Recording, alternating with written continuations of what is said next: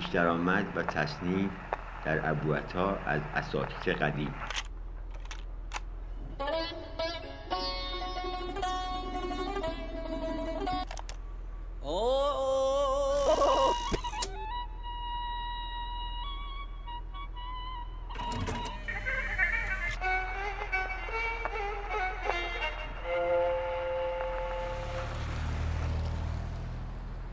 یکی از مسیرهای شکل گرفته در گذار موسیقی دستگاهی تحقیق و تحمل بر شیوه نوازندگی و خوانندگی گذشتگان بوده است. مسیری که همواره نوازندگان ضمن برقراری نسبت با زمانه خود منبعی الهام بخش را در طول آن جستجو می کردند.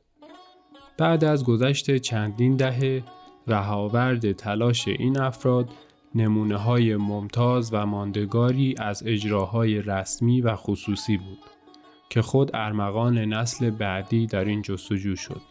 این رجوع به گذشته و باز تعریف آن اصلی ترین ویژگی در کار تعدادی از نوازندگان دهه چهل بود.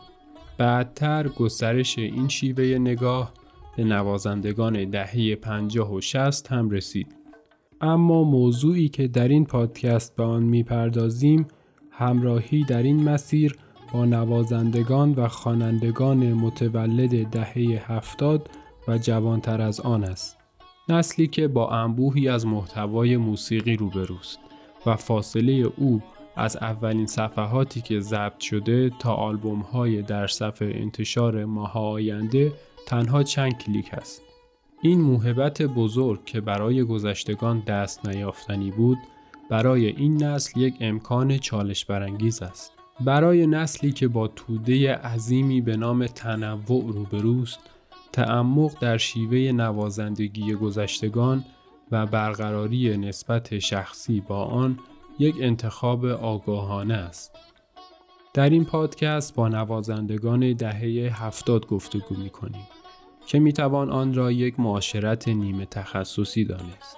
تخصصی نیست چون پیش از همه جای خالی تخصص در کلام گرداننده آن پر نشده.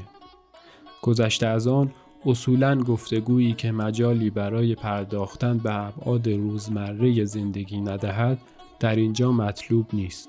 چرا که این ابعاد اتفاقا تاثیر مستقیم بر زاویه دید فرد در فعالیت هنریش دارد و منظومه فکری او را نمایان می سازد.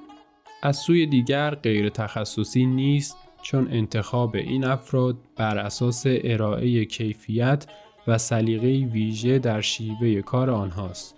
همچنین گفتگو با جزئیات بیشتر در فرایند مشق و تمرین این افراد ایدئالی است که من عرفان کمالی به قدر توان در این پادکست به دنبال آن هستم.